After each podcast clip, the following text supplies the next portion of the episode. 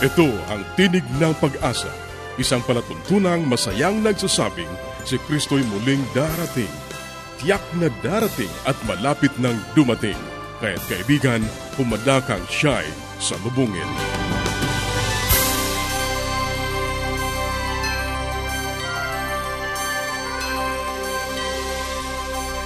Nagbabalik ang Tinig ng Pag-asa, isang palatuntunang inihahatid sa inyo ng Adventist World Radio. At ako ang iyong kaibigan, Nel Caranza. Nag-aanyaya na samahan niyo kami sa 30 minutong paghahayag ng mga kaalaman sa malusog na pangangatawan, masaya at matatag na sambahayan at higit sa lahat sa pagtuklas ng pag-asa na nagmumula sa salita ng Diyos. Muli nating binabati ang ating mga tagapakinig sa iba't ibang lugar sa loob at labas ng ating bansa. Salamat sa inyong walang sawang pagtangkilik sa ating palatuntunan. Binabati din natin si Alicia Cruz ng Santa Barbara, Baliwag, Bulacan at si Merlin Morada ng Pinagsama, Tagig City. Salamat sa inyong pagbati at pagpapahayag na kayo ay nakikinig sa ating palatuntunan. Patuloy din naming inaanyayahan ang mga tagapakinig, lalong-lalo na po sa hindi pa nakatatanggap ng mga aralin sa Biblia at ng mga aklat na aming ipinamimigay, ito ay libre. Ang gagawin mo lamang ay ipadala ang iyong kompletong pangalan at address sa pamamagitan ng panulat o kaya ay sa text. Ang ating address ay Tinig ng Pag-asa, P.O. Box 401, Manila, Philippines. Tinig ng Pag-asa, P.O. Box 401, Manila, Philippines. O mag-text sa Globe 0917 1742 777. 0917-1742-777 at sa Smart 0968-8536-607 0968-8536-607 Maaari ka rin magpadala ng mensahe sa ating Facebook page facebook.com slash awr Luzon, Philippines. Facebook.com slash awr Luzon, Philippines. Maaari ka ring dumalaw sa ating website www.awr.org www.awr.org Ang ating mga pag-uusapan ngayon sa buhay pamilya, dalawang pananaw sa pagharap sa problema. Sa gabay sa kalusugan, typhoid fever. At sa ating pag-aaral ng salita ng Diyos, kasakdalan ng likas. Yan ang ating mga tatalakayin dito pa rin sa Tinig ng Pag-asa. Manatili kang nakikinig.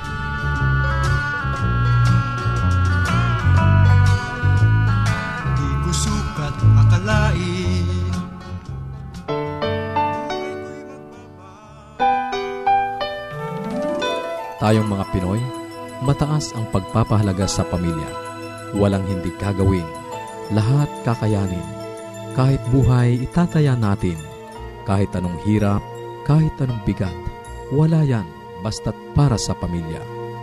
Magandang araw po, Brother John Banag pong muli. At ako po ay magtutuloy sa ating suheto. Ang, kung natatandaan nyo, ang nakaraang ating pinag-usapan ay problem solving or decision making or identification of problems. Ngayon po ay nais kong dalhin sa inyo ang dalawang pananaw. Naalala ko yung istorya ng ating dating Senador Raul Roco. Sabi niya ay meron daw siyang kaibigan, bumababa mula sa kanyang tinuluyang hotel ang sabi, Senator, ako pa may problema. Ah, bakit? Sabi ni Senator. Ano yon? Eh, meron po ang bisitang magandang dalaga doon sa aking kwarto na pumasok eh. Napakalaki yung problema. Sabi ni Senator, ah, hindi problema yon. One yun, opportunity. At kaming nakikinig noon nang siya kumakandidato bilang presidente ay nagtawanan. Sabi niya, maraming problema sa Pilipinas. Hindi tayo dapat matakot. At narito ako upang gawin itong lahat na ito ay isang oportunidad. Alam niyo mga kapatid, dalawa ang pagtingin sa problema. Karamihan ng tao ay may mga reaksyon sa mga bagay ng problema. Pag sila ay nakakatanggap ng mabigat na problema, ang iba ay nagkakaroon ng negative na reaksyon.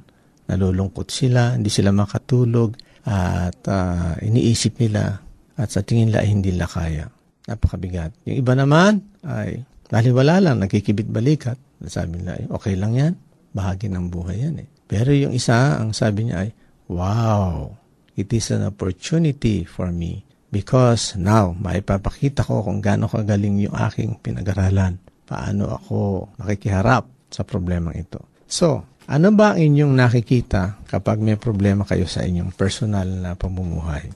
Ito ba isang weakness nyo o ito isang kalakasan para sa inyo? Kayo ba ay may oportunidad na nakikita rito? Alam nyo, ang magagaling na mga negosyante, ang dali-dali nilang makakita ng oportunidad o opportunity na madalas tayo mga ordinaryong mga tao ay hindi nakikita yon. Ako'y nakakausap sa isang businessman na aking hinahangaan, bagamat hindi ko maaaring banggitin ang kanyang pangalan. Bawat sabihin ko sa kanyang problema ay meron siyang solusyon. At sa pamagitan ng mga solusyon ay nawawala yung problema pagkatapos ay nagiging profitable yung kanyang investiture. Kunyari, oh, bibigyan ko kayo ng isang halimbawa. Kunyari kayo ay nakatira sa isang subdivision. Ayan. At uh, meron pong security problem. Ibig sabihin ay maraming gumagala na hindi ka nais-nais at uh, ayaw nyo na kayo mapahamak sapagkat threaten kayo ng security. Insecurity na ito. So anong inyong magagawa kung kayo ay nag-iisip? Ha? Ang gagawin ng isang businessman, siya ay magtatatag ng isang security agency. At marami ang papatubay at marami ang uh, kukuha ng kanyang serbisyo. Bakit? Eh, masosolve po yung problem eh. So, yung tao na yon imbis na siya malungkot, ay naging sa kanya, naging oportunidad ang isang problema na ito. Meron po ba kayong mga suliranin sa buhay? Tingnan niyo po sa ganitong pamamaraan at saka kayo mag-decide. Ang isang problema ay pwedeng maging kahinaan natin. Ngunit sasabihin ko sa inyo, pwedeng maging oportunidad natin. Ako po ay uh, nagkaroon ng maraming karnasan. Ay kwento ko sa inyo yung correctional nang ako po ay uh, magkasakit at operahan sa aking ruptured uh, appendix, ay naging oportunidad yon upang ako yung makapaglingkod sa correctional. At hindi kayo maniniwala, 25 taon na ako doon ay aking binabalik-balikan yung nakaraan. Sabi ko, ba't kaya nangyari sa akin yon? Tinatanong ko sa Panginoon. Ngunit sinagot ako ng Panginoon, aha, ito isang oportunidad upang maglingkod ka sa aking mga minamahal na nandun sa bilangguan.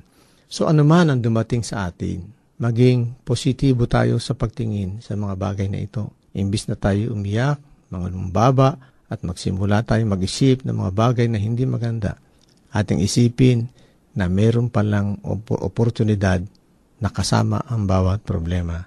At simula doon, pwede kayong magdesisyon at anong gagawin nyo sa ikabubuti ng mga bagay na ito. Sa ating tahanan, ganun din. Kunyari, uh, minsan mayroon tayong mga suliranin na akala natin eh, hindi na masosolve. No? Marahil, kilalang kilala niyo si Manny Pacquiao. Ano ba naging problema ni Manny Pacquiao sa kanyang kabuhayan? Kung mahirap, hindi makapag-aral, at kung saan siya nagpalaboy-laboy ni story. Pero hindi ba, kung titingnan niyo po, naging isang oportunidad yon upang siya maging sikat na boksingero at ngayon maging isang bilyonaryo na? Sa kasi po, doon sa kanyang nakitang problema na yun, gumawa siya ng solusyon. Nagsikap siya na labanan yung kanyang problema. At nasaan po siya ngayon? Isa sa pinakadakilang boksingero na nabuhay sa mundong ito. Hindi niya tinakbuhan ng problema, hinarap niya ng gusto. Kumbaga sa kalaban ay na-knockdown niya ang kanyang kalaban at siya naging champion. Ganon din po tayo mga magulang. Tingnan natin yun sa anggulong ganon. Imbis na tayo umiyak, magsiksik sa isang sulok at uh, mawala ng tiwala sa sarili, kundi bagkos, unang-una, tayo lumapit sa Panginoon, idalangin natin ang problema. Pangalawa, gumawa tayo ng mga solusyon para masolba ang problema ito. Pangatlo, ituloy natin hanggat di natin nakakamit ang tagumpay sapagkat sa kabila ng problema na yon ay mayroong solusyon. Kung kayo ay nakakakita ng isang madilim na ulap sa inyong buhay, katulad sa ating panahon, sa kabila ng madilim na ulap ay nandoon po ang araw at sumisikat. Kung meron mang taglamig o winter sa ating bayan ngayong kinatitirhan at napakalamig, tandaan nyo, pagkatapos ng taglamig ay mayroong tagaraw at araw muli at makikita nyo ang araw na ito nasisikat, natutunaw sa mga yelong yun ng kalamigan. Ito po muli si Brother June Banag, nagpapaalam sa inyo. Ang pagsolba sa problema ay pamagitan ng pagtingin na ito'y isang oportunidad na dapat nating solusyonan. Magandang araw po sa inyo lahat.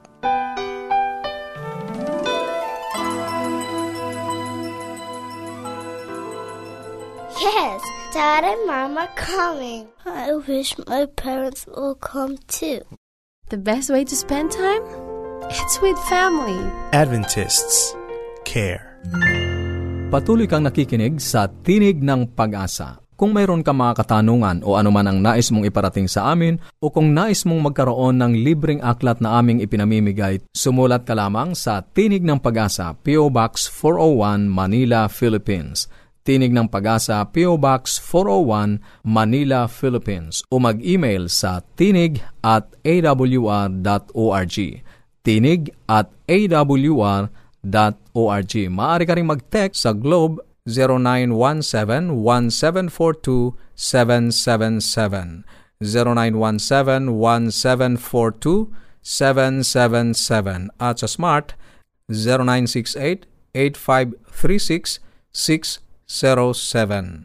0968-8536-607. Susunod, ang gabay sa kalusugan. Magandang araw po ang aking bati sa inyong lahat ng mga tagapakinig. Ako po ang inyong doktor sa Himpapawid, si Dr. Linda Limbarona. At ito po ang ating health portion. Sana po ay lagi kayong nakikinig dito at meron po sana kayong napupulot kahit konting kaalaman tungkol sa kalusugan. At kung kayo po ay merong katanungan tungkol sa inyong mga sakit or may gusto kayong malinawan sa ating mga pinag-usapan, pwede po kayong lumiham sa akin. Ilagay lang po ninyo ang Dear Doctor P.O. Box 401 Manila, Philippines. P.O. Box 401 Manila, Philippines at yan po ay makakarating na sa akin.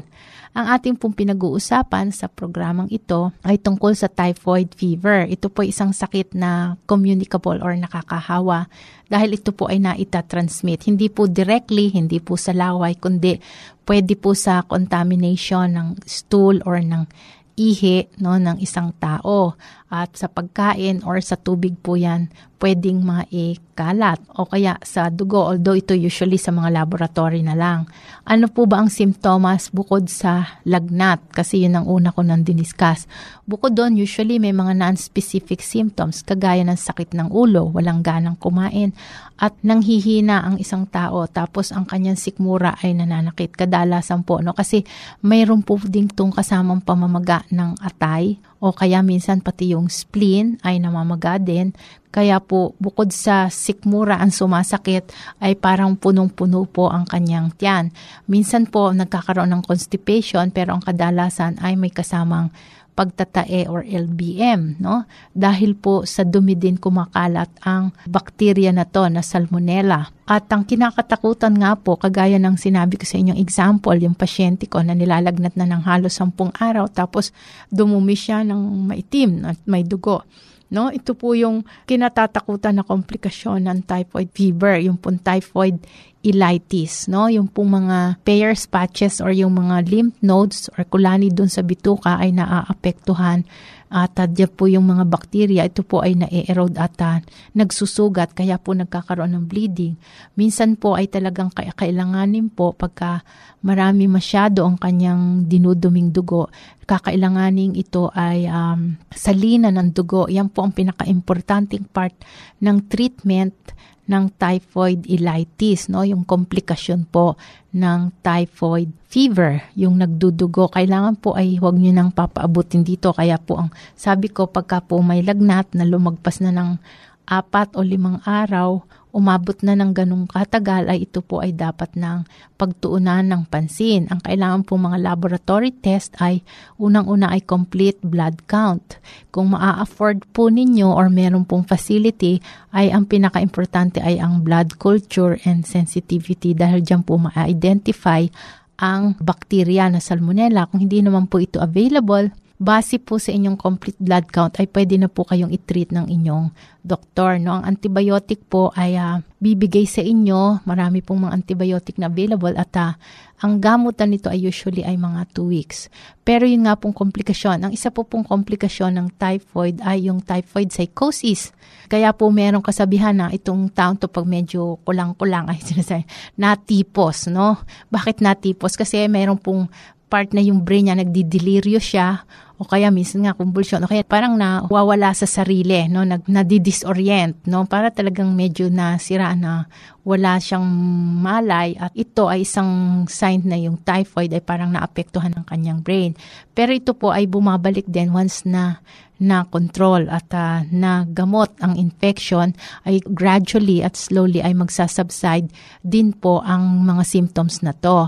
Kaya po yan ang mga komplikasyon at ang isang tao na nagkaroon ng typhoid pwede po siyang maging carrier ng kung hindi kompleto ang kanyang pagkakagamot at ito po minsan ang nagkakalat ng infection. Kaya po kailangan mag-iingat po tayo yung ating kagaya ng sinabi ko yung kung saan tayo bumibili ng pagkain, kung saan kumukuha ng tubig na iniinom at kung maging aware kayo kung sa inyong kapaligiran ay may mga biktima ng typhoid fever kasi maaring kayo ay magkaroon din ito. Kaya kailangan po ay ang pag-iingat. So magandang araw po sa inyong lahat at salamat po sa inyong pakikinig.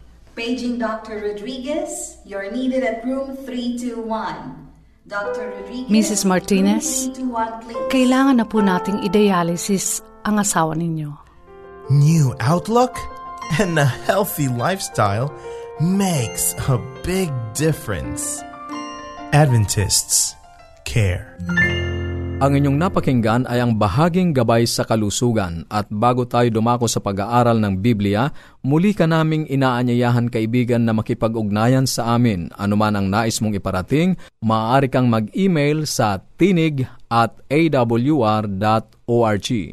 Tinig at awr.org o kaya ay mag-text sa Globe 0917-1742-777.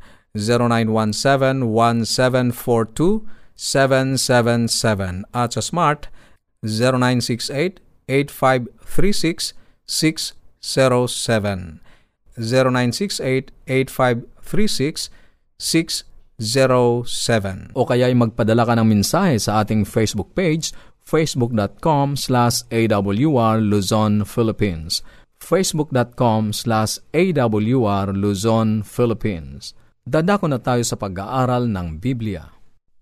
Kumusta ka kaibigan? Napakabuti ng ating Panginoon sa iyo, sapagkat sa araw-araw kanyang pinaparana sa iyo ang kanyang pag-ibig, ang kanyang biyaya. Muli, narito yung kaibigan sa Himpapawid, Pastor Romeo Mangiliman. Tayo mag-aaral ng salita ng ating Panginoon sa magitan ng mga salaysay na sulat ni Dr. Martin Luther. Dadako tayo sa kanyang salaysay na ika-88. Ang wika sa Ingles ay ganito, Perfection of character is not our work. It is God's work in us. Ang kasakdalan ng likas ay hindi natin gawain. Ito ay gawain ng Diyos sa atin. Nakabili ka na ba ng bagong sasakyan? Naalala mo na ba nung ikaw ay nakabili at ano ang iyong pakiramdam nung ito'y iyong inuwi sa iyong bahay na napakakintab ang labas at walang anumang bahid ng aposteri nito? Ano ang iyong mararamdaman kung nung una ay napansin mong may yupi ang kanyang bumper? O kaya, ang anak mo ay nalagyan ng inumin, gatas o kaya ng prutas ang upuan? Ano ang iyong pakiramdam? Sa kalooban ng bawat nilalang ay merong isang nagnanais para sa kasakdalan. Nagnanais tayo para sa kasakdalan at tayo ay nabibigo kapag ang isang bagay na sakdal ay nasisira. Hindi tayo nagbabayad ng kabuang halaga para sa isang bilihin may diferensya. Maging nang tayo ay bata, hindi tayo natutuwa sa isang sirang bagay. Lagi tayong pinagpapaalala na sa ating mga magulang na ingatan mabuti ang ating mga gamit upang ang mga ito ay magtagal at maingatan na maganda. Gumagawa tayo para panatiliin ang kasakdalang pisikal. Ang mga magulang ay nagagalak sa kasakdalan ng kanilang bagong silang na sanggol at nalulungkot sa bawat pilat na pisikal o emotional man.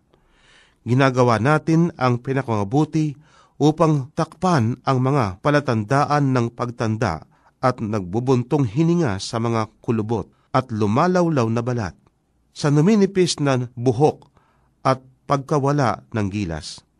Inanais natin ng panahon na kalawatian kapag nabaligtad na ang paraan nang tayo ay mabubuhay na sakdal ang ating mga katawan. Ang kasakdalan ay mahalaga sa bawat isa sa atin. At mahalaga rin ito sa Diyos. Ipinangako niya sa atin ang walang hanggang kabataan na walang karandaman at sakit, samantalang nabubuhay tayo para sa walang hanggang sakdal na kalusugan at kagandahan. Sinabi niya sa atin ang tungkol sa ating tahanan sa langit, sakdal hanggang sa huling detalye maging ang mga bulaklak doon ay sakdal, at kailanman ay hindi malalanta. Tinitiyak sa atin ang sakdal na kaligayahan, sapagkat sinasabi niya sa atin na hindi na magkakaroon ng luha o ng kalungkutan man o ng pagiyak man. Ngunit hindi natin kailangan maghintay ng langit para sa isang uri ng kasakdalan. Ang Diyos ay nangako rin ng kasakdalan ng likas at yun ay kailangan malinang dito sa lupa. Ang Diyos ay nangako ng kasakdalan. Nagutos ng kasakdalan, kalooban niya para sa atin na maging sakdal. Sinabi ng Diyos kay Abraham, Lumakad ka sa harap ko at ikaw ay maging sakdal. Henesis 17.1 Sinabi ni Jesus sa kanyang mga tagasunod, Kayi magpakasakdal tulad ng inyong ama sa langit ay sakdal. Ang kasakdalan ay mahalaga. Ang kasakdalan ay kailangan para sa Kristiyano. Ngunit huwag lilimutin kailanman na ang kasakdalan ay gawain ng Diyos, hindi nating gawain ito. Pansinin ang ilan sa mga patunay ng Biblia. Ang Diyos ang aking lakas at kapangyarihan, na pinasakdal niya ang aking daan 2 Samuel 22.33 Ang Diyos ang nagbigay sa akin ng kalakasan at ginagawang ligtas ang aking daan. Mga awit 18.32 Ngunit ang Diyos ng lahat ng biyaya na sa ati tumawag sa kanyang walang hanggang kaluwalhatian kay Kristo. Pagkatapos na kayo'y magdusa ng sandaling panahon, ang siya ring magpapasakdal, magpatatag at magpapalakas sa iyo.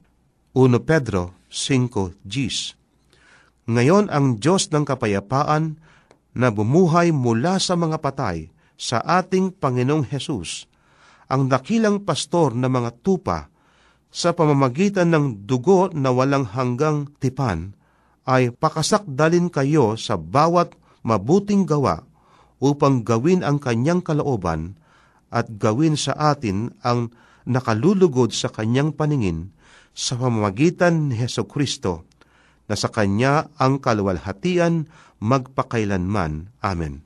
Ayon sa Hebreo 13:20 at 21. Nais mo ba ng kasakdalan ng likas? Maaring maging iyo ito, isang mabuting balita na malaman na kahit na nabubulok ang ating lupang katawan at ang ating mga material na pag-aari ay maubos sa paggamit, ang ating panloob na buhay ay maaring baguhin araw-araw. Sinasabi sa 2 Korinto 4.16, ang sakdal na likas ay nakalaan. Ang Diyos na naghaanyo ng ating mga buhay habang tayo ay nananatili sa relasyon sa Kanya ang kanyang gawa ay sakdal. Deuteronomio 32.4 Kaibigan, ang kasakdalan na ito ay pinagkakaloob ng ating Diyos sa atin. Kinakailangan ating ipagkaloob ang ating sarili sa Kanya. Siyang gagawa. Hindi natin soleranin ang kasakdalan.